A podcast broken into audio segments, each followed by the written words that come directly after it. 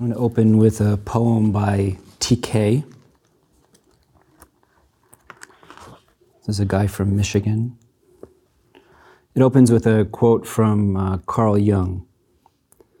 It is often tragic to see how blatantly a person bungles their own life and the life of others, yet remains totally incapable of seeing how much the whole tragedy originates in themselves and how they continually feed it and keep it going. That was Jung, and this is TK. My body fell in love with my spirit. Sunlight across interiority. Not all relationships start off easily. Theirs too was complicated. She said, You're a wolf in wolf's clothing, and I am a lamb. I overcame my impulses. She smiled. She said, You're a clay pot. I am an expanse. So I broke myself open on the pavement of my own longing. She took my hand. She said, But you are so concerned with pain and pleasure, gain and loss, being known or being shamed. I am a forgetfulness of the world's desiring. I turned desiring into love, and I waited. She kissed my lips. She said, But your mind is like water, disturbed at every breeze. I am a brightness of thick silence. Love made my mind honey, or even a rock dropped in causes no ripple. Yeah, that's one of those mmm kind of lines. Love made my mind honey, or even a rock dropped in causes no ripple. Then our love met in union. My body fell in love with my spirit and now this moment is their love play.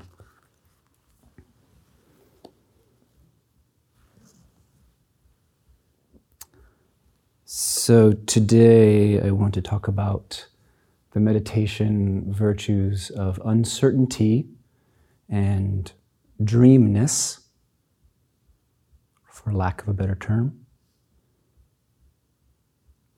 But I wanted to start and just say something about patience. Apparently, that's one of the great perfections of, of patience. And as we're brought up against ourselves,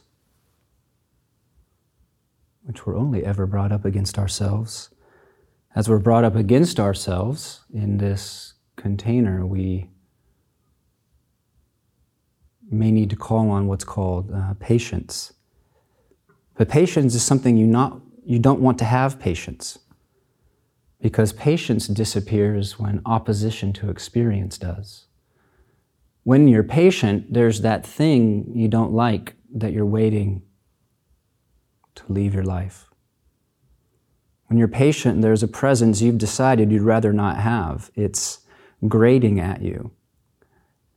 And your patience is a hope based on the truth that eventually it's going to go away. But all the while, it's not intimate. So patience disappears when opposition to experience does. Even experience disappears when opposition to experience does. One of the members of CAN, uh, the great German rock experiment said, limitation is the greatest catalyst of creativity.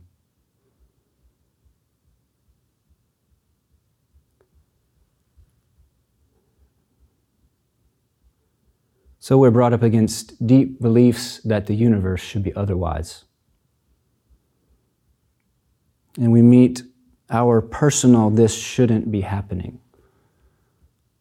We meet that on a, on a deeply fibrous level, our personal, this shouldn't be happening.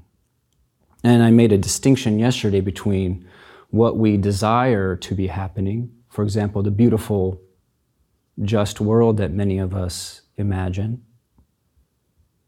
We make a distinction between that personal desire and a deep seated belief that it shouldn't be happening. Because my deep seated belief that something shouldn't be happening is a belief that the universe is defective. And the basis of our practice is that the universe is not defective. We don't have anything definitive to say about the universe. But not that we need to agree with what happens. So, regarding patience, we want to get to the truth of I don't want to feel this. That can be an immense barrier. I don't want to feel this. Some under the radar decision that the universe should not include this.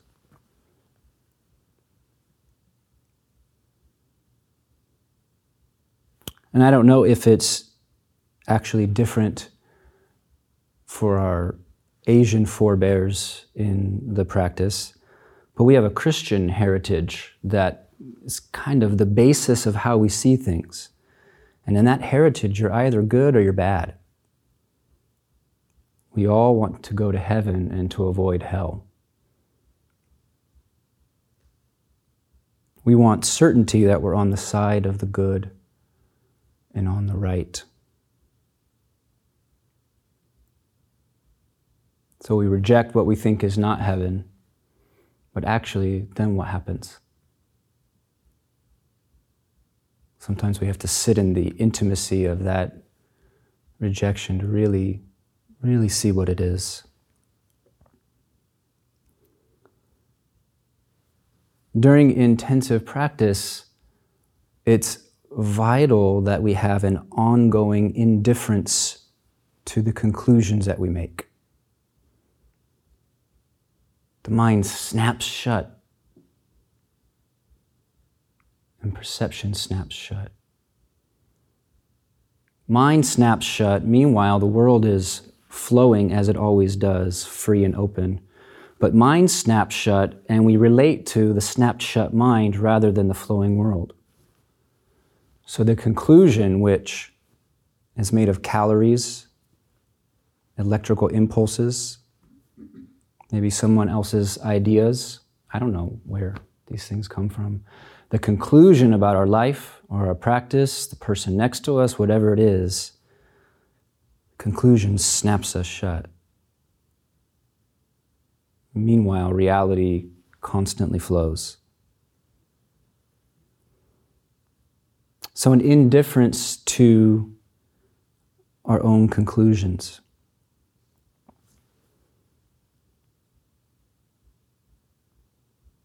In a way, that's just first nen. First nen. There's no doubt in the sound of a bird. Your breath is unmistakably exactly what it is. I think we can make a conclusion about a bird or about a breath. We don't have to. Some people are more identified with the rational mind than others, it seems. And for those identified with the rational mind, this is suspending a core mode of operation. If we believe we are a thought thing looking out at a world, and we've probably done much good, maybe found much success with that thought thing identification looking out at the world, to let go of that as the basis of our identity is pretty scary.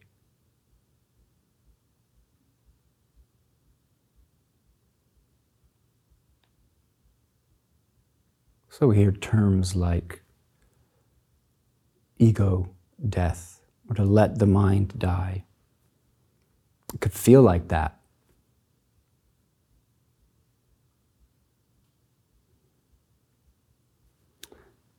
Um, a practice image I could give you that at this stage of practice is an expedient means.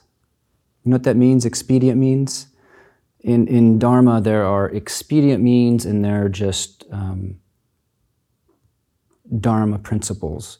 Dharma principles are always reliable. You can always lean into them. Expedient means is just sometimes you do it in the right moment, it could be the right medicine. This expedient means is to regard your thinking like a hot potato. Who's ever actually handled a hot potato without tongs? Probably nobody here. Okay, there's a few. Treat them like that kettle that you forgot was still going on the burner. Just, just drop it. Just drop it. Just drop it. Just drop it. Let your mind be like a bucket with no bottom.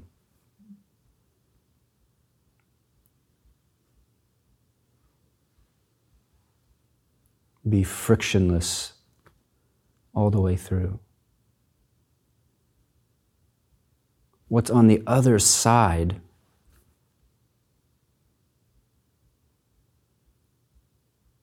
makes our clinging to the hot potatoes seem um, actually profoundly sad. So, this means you're immersed, you are nestled in your unity, you are nestled in your silence, you are enmeshed in the flow of yourself, and you don't even know it, and you pop out from a thought and as soon as that happens, don't go into third nen. Just drop it. There's nothing you can think that's worth thinking when you're at this place. It's weird. Mind seems to f- fight against its own rest. If you consider that our minds have a motive to bring us happiness, the evidence that they're confused about that is that they are the obstruction to that goal.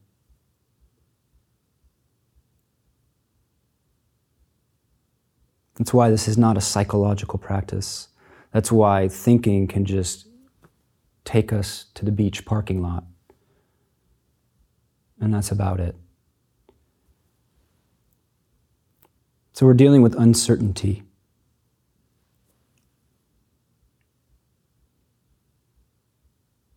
On one side, uncertainty is, is terrifying when we stand back from it. But when we sit in uncertainty, it's, it's a source of great vibrancy. It's life itself. I never heard this phrase, but I heard it recently and I love it. The devil you know is better than the devil you don't. I live in the South now. The devil you know is better than the devil you don't. That's conventional mind's logic. But it's actually wrong. And we're finding that out. So we face a mistrust of uncertainty. We actually face a mistrust of ourselves. Why do we believe that we must continually plan for the future? Why can't we get from our rooms to the parking lot without all that elaboration?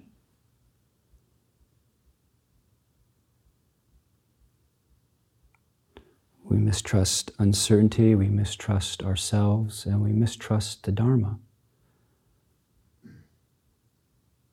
Or the conventional mind mistrusts the Dharma. Here's a koan I think you all know that is is and is not about the conventional mind. Two of the, the uh, great luminaries of Zen.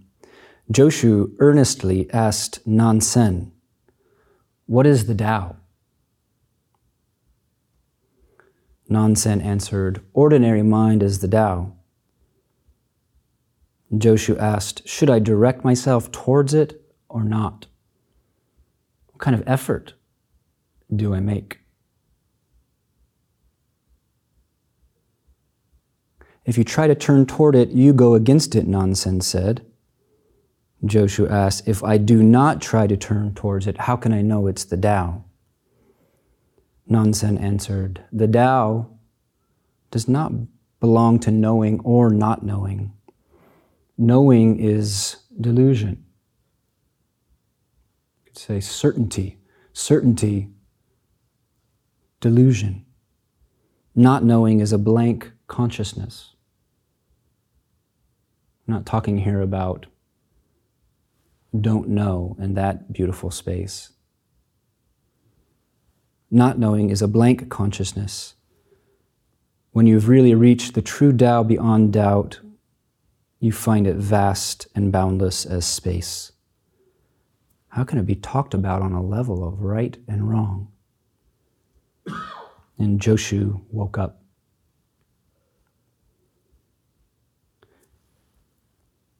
There's something about boldness that we engage. We're plunging into uncertainty with our whole bodies, we let go. We have to give up the spectator. We have to give up the standing apart from the flow. We have to sacrifice the witness.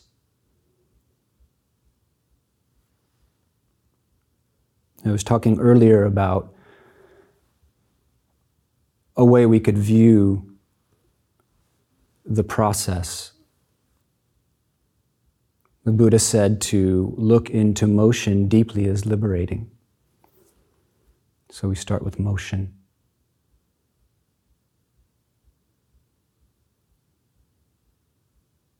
Breath is motion. Tingling in your chest, motion. Thoughts, motion. It's all motion. We enter a, a universal way of seeing instead of being so interested in the content and what it means, what's arising. We gift ourselves that space when we, I don't know, is it zooming out or zooming in? Just simply see it as motion. It's just motion. And then we embody, we inhabit stillness in the midst of that motion. And then when we've nailed that, we let that go too.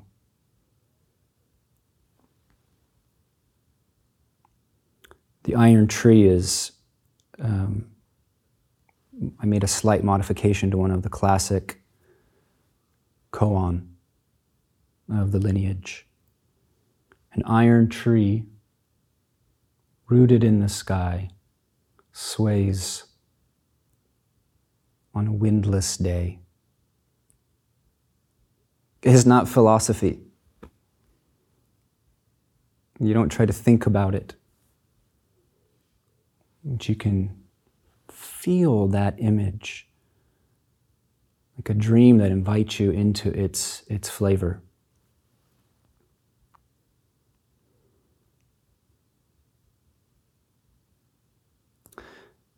Boldness, we have to give ourselves fully. There's something about how the gate stays gated if we do not really put our life on the line. Plunge in with our whole body. This doesn't mean trying harder.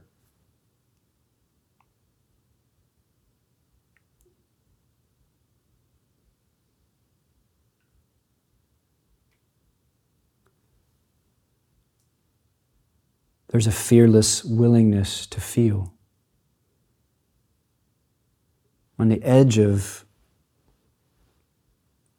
deepening, sometimes your heart pounds out of your chest, your breath stops, you break out in a sweat. Great fear rushes through you. You have to be willing to feel what happens as you as you sit in this vessel. We consent fully to experience. 0.1% resistance is all it takes for separation. What does the chant say? A hair's breadth? The old Zen teachers love to talk about hairs. It's ironic, right? Because they weren't very hairy. A hair's breadth discrimination, and heaven and earth are sent, sent rent apart. Boldness includes a willingness to be what one is. Just to be what one is. How much energy goes into trying to convince ourselves or other people that we're not what we are? Meanwhile, nobody's watching.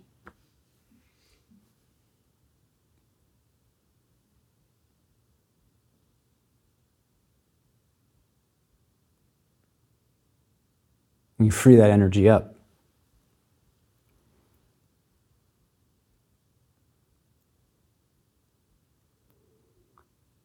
So I want to talk about um, dreamness. In other words, motion, but from the recognition that motion is mind and mind is motion. So we call it dreamness. Hongzhi this great teacher we're piggybacking on. This was their death poem. Illusory dreams, phantom flowers, 67 years. Granted, this was somebody who, because the culture was refined enough that spiritual people were celebrated on the level of government, this was a national teacher. It's a big country, China. It was big back then. Illusory dreams, phantom flowers, 67 years. A white bird vanishes in the mist. That's Zazen. A white bird vanishes in the mist. Autumn waters merge with the sky. I know some of you are like white birds vanishing in the mist. So, the Mahayana teachings encourage us to consider the dreamlike nature of experience. Not really consider it, because thinking about stuff, it's fun and interesting. But to, through that consideration, look closely at the nature of motion. Cosmic vibration bodhisattva Sun Ra says in the endless realm, I have nothing, nothing how really is I am, nothing is mine.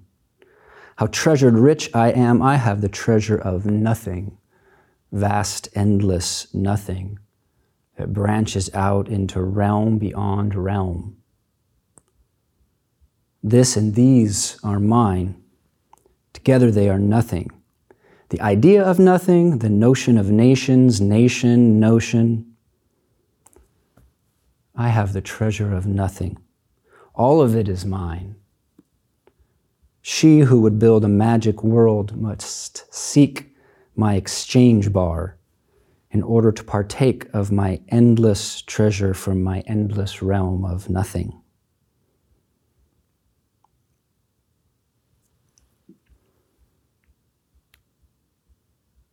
So the teachings say that life is like a dream. They don't say life is a dream. Actually, Zen doesn't say life is anything, that's Buddhism.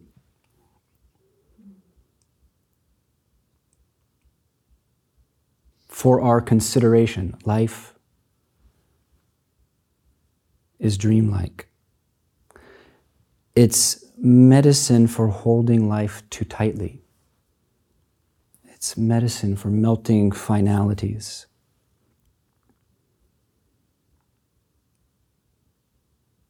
An old teaching says a Zen student is like a hot furnace that snowflakes melt on.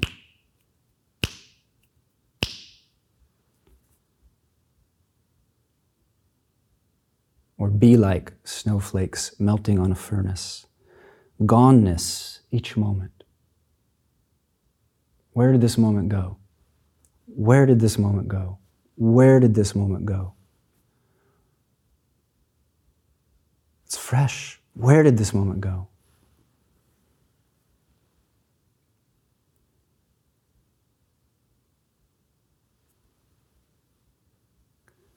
So we inhabit the dreamy, shifting texture of things. Something we might not need to do is try to prevent things from getting misty when we sit when we begin to let go of fixed perception, things do get shimmery sometimes. They get melty. Everything leaps in together. The moon and the flowing water, the bird song in your heart, raindrops in your shoulders. It's all dreaming together. We let that happen. There can be a sense that, oh, I'm supposed to be mindful, good Zen student, pay attention. And then we insert some kind of rigidity to bring things back to the ordinary perception. The crane dreams in the wintry mists.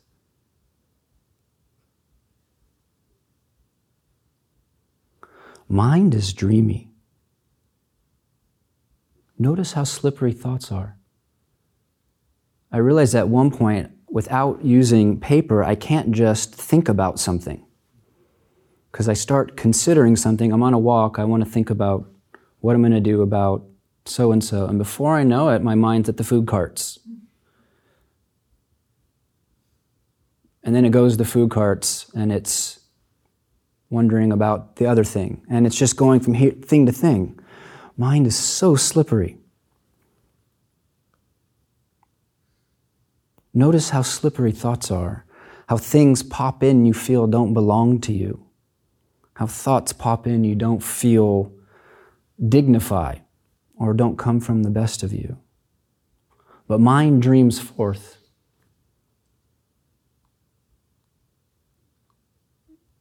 In a sense, it's a delusion to say, my mind my mind? Well, it's the only one I'll ever experience. Dreamness is not to say that waking life is unreal. Dream is not the opposite of waking.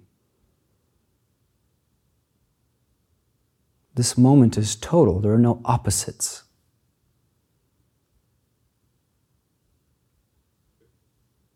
Opposites arise when we sit here and think about how something is different than what's happening. But this moment is just, it's total. It's gone as you point to it, arising fresh.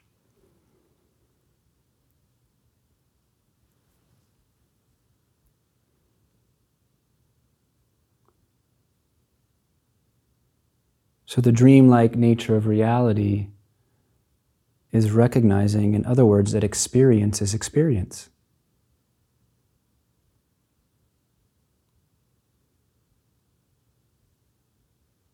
And there's nothing but experience. There's no like real thing behind the experience of the thing.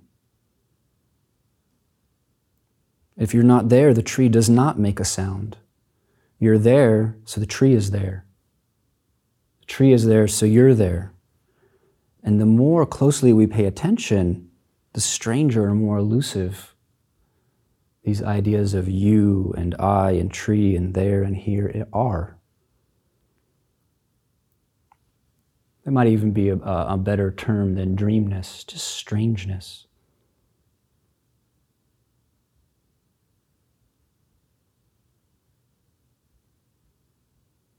Attending closely enough that the strangeness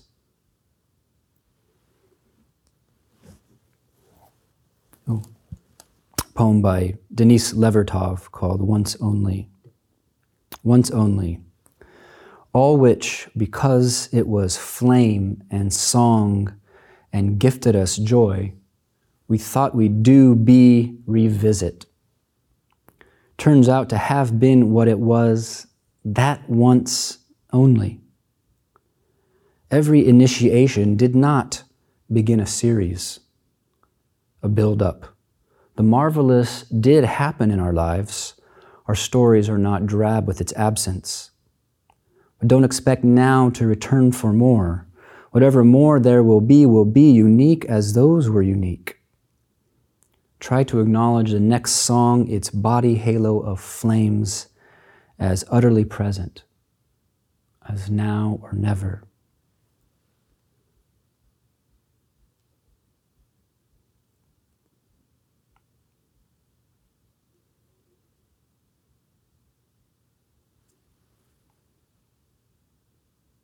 So, dreamness is not something to um, resist in practice.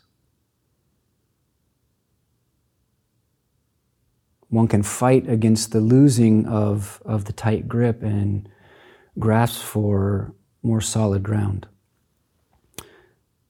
The spiritual path was never designed is kind of a foolish thing to say, as if someone sat down and said, hmm, let me design the spiritual path. The spiritual path is not about helping us hold our illusions together or being more effective capitalist soldiers. The spiritual path is designed to undo us. The great undoing, the Chinese zhuanjue, the great unlearning. The great unlearning. Return to Hongzhi.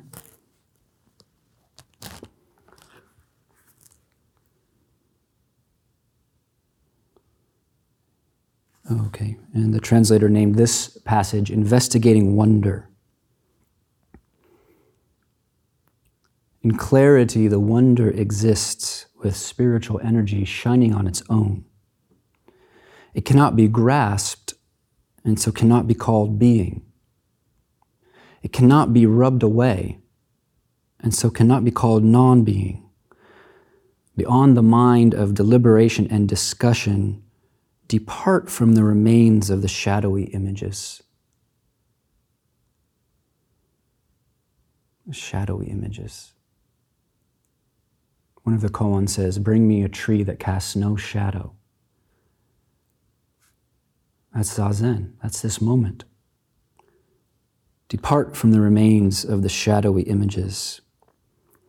Emptying one's self existence is wondrous.